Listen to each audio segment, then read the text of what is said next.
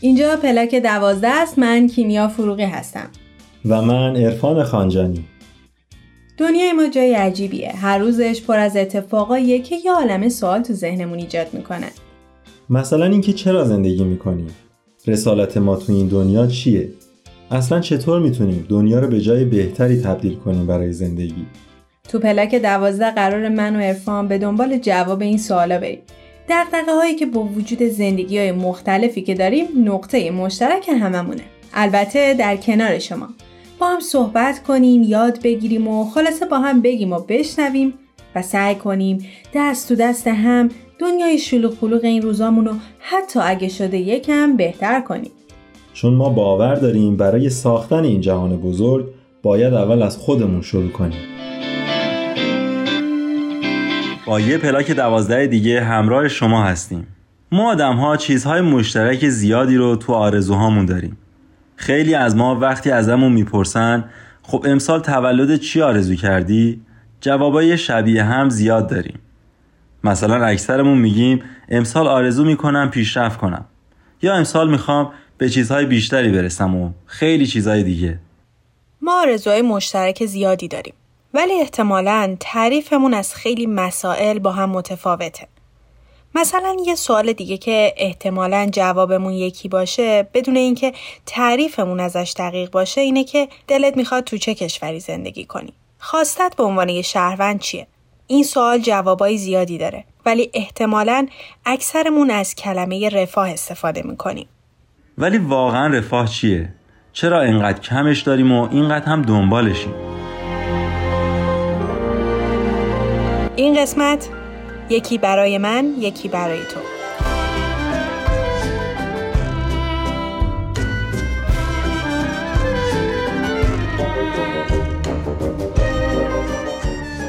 ممکنه در نگاه اول وقتی به رفاه فکر می‌کنیم به فاکتورهایی اشاره کنیم که این مفهوم را محدود می‌کنه. مثلا ماشین خوب شغل درجه یک خانه و امکانات مادی. اما به نظر من رفاه رسیدن به آرزوهای شخصی نیست بلکه امری عمومیه.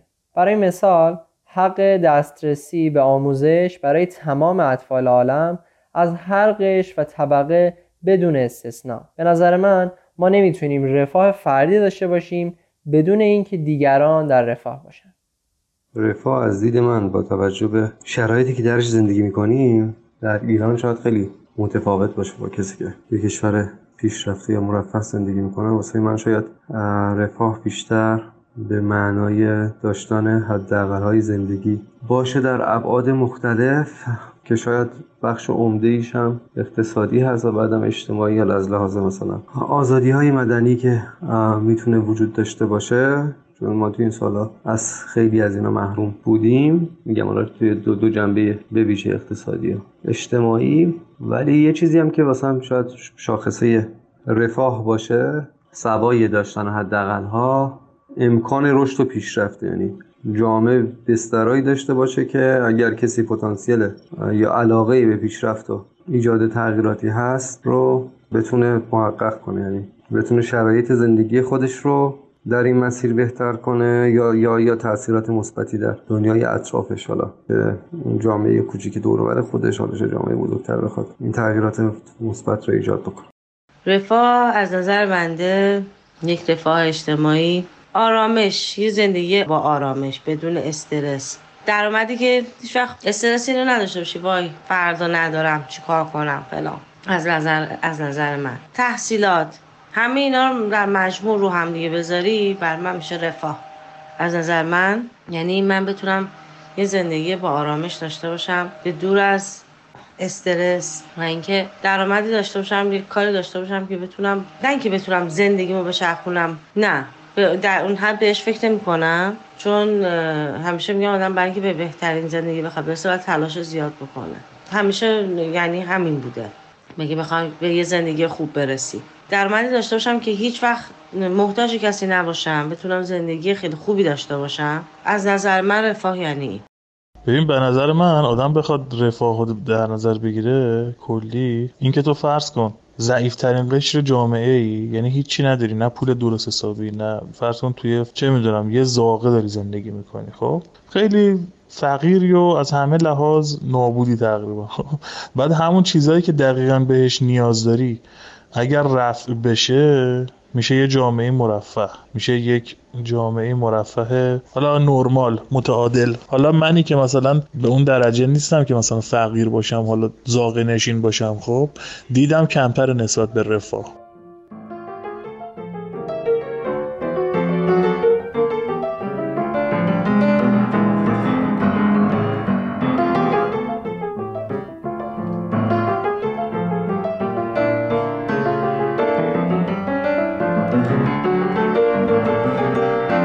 ممنون که شنونده ما هستید. همونطور که از صحبت بچه ها تو اول برنامه مشخص بود تو این قسمت می‌خوایم تا راجع به مفهوم رفاه صحبت کنیم و ببینیم یک جامعه مرفه چه شکلی می‌تونه باشه. خیلی ساده اگر بخوایم معنی کلمه رفاه رو بدونیم. رفاه یعنی آسایش یعنی آسودگی یعنی راحتی. ناخداگاه وقتی به رفاه فکر می‌کنیم ذهنمون سری یاد پول میفته و احتمالا منظورمون از داشتن رفاه اینه که بتونیم تو کشوری زندگی کنیم که از رفاه مادی برخوردار باشیم. رفاه خیلی گسترده تره. ما هم رفاه مادی داریم هم رفاه معنوی و خب برای داشتن یک زندگی بهتر نیاز داریم تا هر دوی اینها رو به یک اندازه داشته باشیم. خیلی از شهروندای یک جامعه دغدغه رفاه مالی دارن از داشتن خونه و ماشین گرفته تا یک محله خوب برای زندگی. که البته همه اینها ابعاد فردی داره. وقتی رفاه رو از بود اجتماعی مد نظر بگیریم می‌تونیم مثالهای زیادی بزنیم. مثلا آب آشامیدنی که در دسترس همه هست. سیستم آموزشی خوبی که مناسب همه هست و همه بهش دسترسی دارن. یا سیستم بهداشتی که همه بتونن ازش استفاده کنن و خیلی چیزای دیگه که شاید داشتنش برای همه ما خیلی بدیهیه. پس میشه نتیجه گرفت که رفاه مادی فقط رفاه اقتصادی افراد اون جامعه نیست و ابعاد خیلی گسترده تری داره.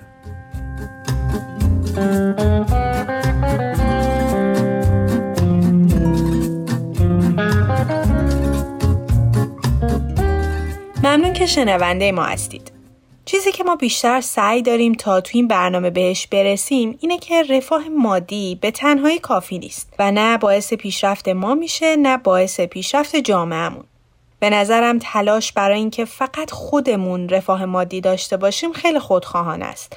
و نتیجهش میشه احتمالا آدم های ثروتمندی که روز به روز ثروتمندتر میشن جامعه که به سمت فردگرایی میره و مصرفگرایی بی حد و مرزی که می‌تونه زمین رو جامعه رو و تمام کشورها رو رو به نابودی ببره.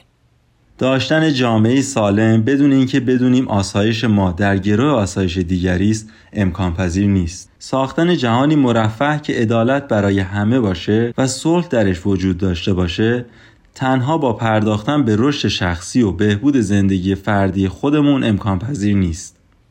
اینجای برنامه شاید به یک سوال جالب برسیم. کشورهای زیادی هستند که از این رفاه مادی تا حد زیادی برخوردارن. ولی آیا میشه بگیم همه اعضای اون جامعه امکان پیشرفت کردن دارن؟ اصلا تعریف ما از یک جامعه سالم و یه رفاه همگانی چیه؟ فرانک شوبیریان نظرش رو در این باره به همون میگن. بریم و با هم بشنویم.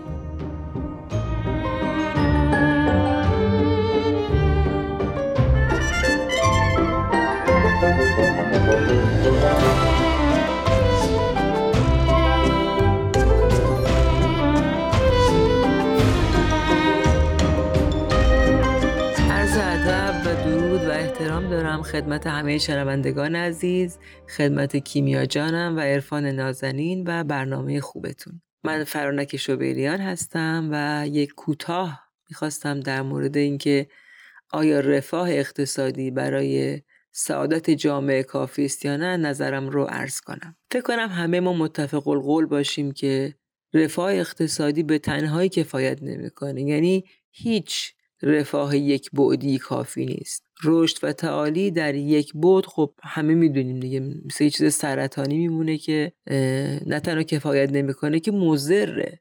یک مقاله میخوندم به اسم مقاله رفاه عالم انسانی. از بیت اعظم هست. این مقاله در سال 1995 تقدیم شده به جامعه بشری. توی اون مقاله نوشته بود که اگر توسعه اجتماعی منظوری ورای بهبود شرایط مادی نداشته باشد حتی در نیل به این اهداف مادی نیز شکست خواهد خورد. خب ما می‌دونیم که در دنیا ثروت خیلی زیاد داریم الان ولی رفاه اقتصادی نداریم. ثروت هست دانش هست تکنولوژی هست مدارس و دانشگاه های آنچنانی هست ولی رفاه اقتصادی نیست. یعنی دقیقا همین بیان که چون منظوری ورای بهبود شرایط مادی نبوده ما در رسیدن به پیشرفت های مادی هم ناتوان بودیم. خیلی این جمله عمیق بود به نظر من که چقدر ما باید ورای پیشرفت های مادی رو ببینیم. یه کمی اگه بخوام سادش کنم اینه که مثلا وقتی که من می‌خوام به پیشرفت مادی خودم به کار خودم فکر بکنم اگر ورای اون رو نبینم اگر نبینم که کار من اگر نفعش به دیگران نرسه من پیشرفت نمی کنم اگه من منصف نباشم پیشرفت نمی کنم اگه من عدالت نداشته باشم پیشرفت نمی کنم اگه من حداقلش آنچه برای خود نمیپسندم برای دیگران نپسندم پیشرفت حتی مادی پیشرفت نمی کنم من کاری به استثناءات ندارم ها که خب در طول بشر داشتیم افرادی که از نظر مادی پیشرفت کردن ولی ما از یک بشر حرف نمی‌زنیم ما داریم از جهان حرف می‌زنیم ما از یک انسانی که ممکنه با رفتار ناشایست و ناعادلانه رفتار کردن یا اصلا از یک ارگان یا یه حکومتی که تونسته با ظلم و با عدم رعایت شرایط معنوی به رشد مادی برسم صحبت نمی کنیم. ما داریم از رفاه عالم انسانی صحبت می کنیم. از شرایطی که همه ساکنین اون بتونن به طور نسبی از شرایط مادی و معنوی یکسان برخوردار باشند. من الان راهکاری ندارم به شخص خودم ولی دارم به نظرم میاد که خوب هر کدوم از ماها بشینیم فکر کنیم مطالعه کنیم تحقیق کنیم و به کار ببندیم در زندگیمون در زندگی فردیمون هر کدوم از ما خودمون رو بدونیم مجری اون رفاه خب من مسلما یک شهروند عادی ام من نمی‌تونم مثلا یه قانونی بذارم که منطقه محله شهری کشوری از یک پیشرفت مادی و معنوی برخوردار بشه. ولی به عنوان یک شخص هر کدوم از اشخاص اگه دیدگاهاشون رو منطبق بکنن به اونچه که نیاز امروز هست. به تعریف جدیدی از عدالت به تعریف جدیدی از وحدت. چون عالم انسانی در حال حاضر شرایطی که الان داره دنیا میگذرونه داره به اون وحدت حقیقی نزدیک میشه. داره به اون شکلی می‌رسه که می‌تونیم عالم انسانی رو یک هیکل واحد ببینیم. این مثال حضرت بهاءالله رو فکر کنم خیلی دوستان عزیز ما شنیده باشند که حضرت بهاءالله عالم انسانی رو در حال حاضر به هیکل انسان تشبیه کرده. جهان شبیه یک آدم که ارگانهای مختلف داره اندام مختلف داره متفاوت کارشون ماهیتشون جنسیتشون ولی اینا تحت فرمان یک مغز هستند از یک قلب خون می‌گیرن و با هم در نهایت همکاری و همراهی هستند خب این چطور در عالم بشری اتفاق میفته وقتی که ما جامعه رو این شکلی ببینیم یک واحد ببینیم یعنی جدا نبینیم همدیگر رو. خب طبق این دیدگاه خیلی راحت تر میشه منصف بود خیلی راحت تر میشه عادل بود. خیلی راحتتر میشه مشورت کرد. و خب یه چیزی رو که فکر کنم متخصصین و آموزش پرورش باید لطف کنن و در جامعه ایجاد بکنن این که این سطحی از توانمندی رو در بشر ایجاد بکنن که اون یاد بگیره که آماده باشه برای خدمت برای از خودگذشتگی برای تقدیم چیزی تقدیم قدمی برای پیشرفت عالم انسانی هر کس به خودش. اینجوری همه دنیا منتظر گرفتن یک سرویس و یا خدمتی نمیمونن چون اینم عادلانه نیست. حتی وقتی که ما بریم به یک قومی بگیم ما به شما پول میدیم درس یاد میدیم همه کار ما براتون می‌کنیم این عادلانه نیست. ما اونا رو رشد ندادیم. یک امکان رو ازشون گرفتیم. اونا تو اون مسئله ضعیف خواهند موند. پس توانمند شدن عالم بشری در زمینه علم و دانش و روی کرد و دیدگاهش به زندگی هم بخشی از رفاه عالم انسانیه. عرایزم رو بخوام خلاصه بکنم اولا خواهش می‌کنم دوستان مقاله رو بخونن. این برداشت های من به نظرم میاد خیلی جسته گریخته بود و امیدوارم مفهوم رو رسونده باشم. ولی که بخوام جمع بکنم ما نیاز داریم که عالم بشری توجه بیشتری بکنه به بعد روحانی و معنوی انسان و جامعه و جهان که ما بتونیم بعد از اون یک رفاه اقتصادی منصفانه در جهان داشته باشیم.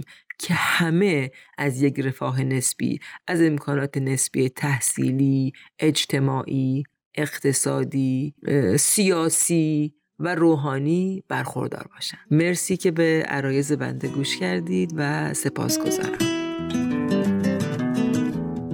از ظلمت رمیده خبر می‌دهد سهر شب رفت و با سپیده خبر می‌دهد سهر از اختر شبان رمه شب رمید و رفت و از رفت و رمیده خبر می‌دهد سهر زنگار خود جوشن شب را نوش خند از تیغ آب خبر می‌دهد سهر باز از حریق بیشه خاکسترین فلق آتش به جان خریده خبر می‌دهد سهر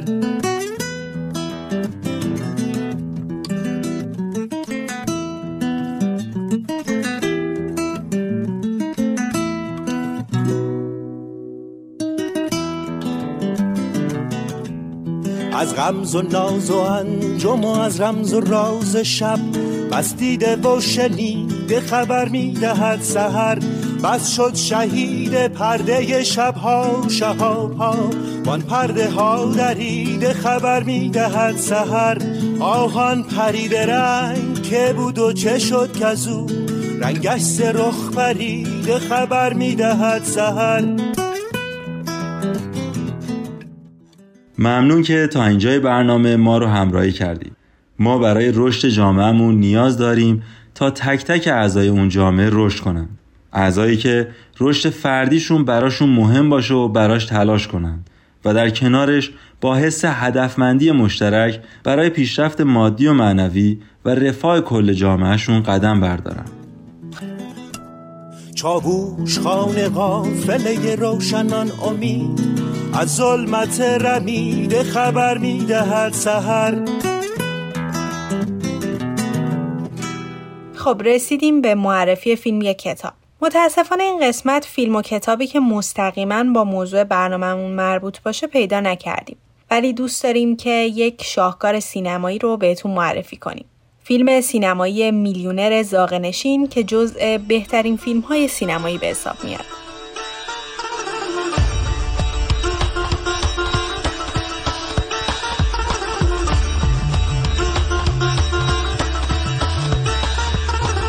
کارگردان این فیلمم نگاهی واقعی با فرمی مستندگونه رو به زندگی زاغنشینی، اختلاف طبقاتی و سیر تحول در لایه های هاشیهی جامعه هند داشته و اون رو به خوبی به تصویر می‌کشه. مومبای سال 2006 جمال مالک تنها یک سال با جایزه 20 میلیون روپیهی فاصله دارد او چگونه موفق شد؟ A با تقلب B با شانس C با نبوغ D در سرنوشتش چنین رقم خورده بود خیلی ممنونیم که شنونده ما بودید این آخرین قسمت از فصل اول پلاک دوازده بود منتظر نظرات و پیشنهاداتتون برای فصل جدید برنامه هستیم. همونطور که می‌دونید می‌تونید از طریق تلگرام و اینستاگرام Persian BM با ما در ارتباط باشید. یادتون باشه که ما هم در کنار شما یاد گرفتیم و رشد کردیم. ممنون که شنونده ما بودید. تا فصل دیگری از پلاک دوازده خدا نگهدارتون. تهیه شده در پرژن BMS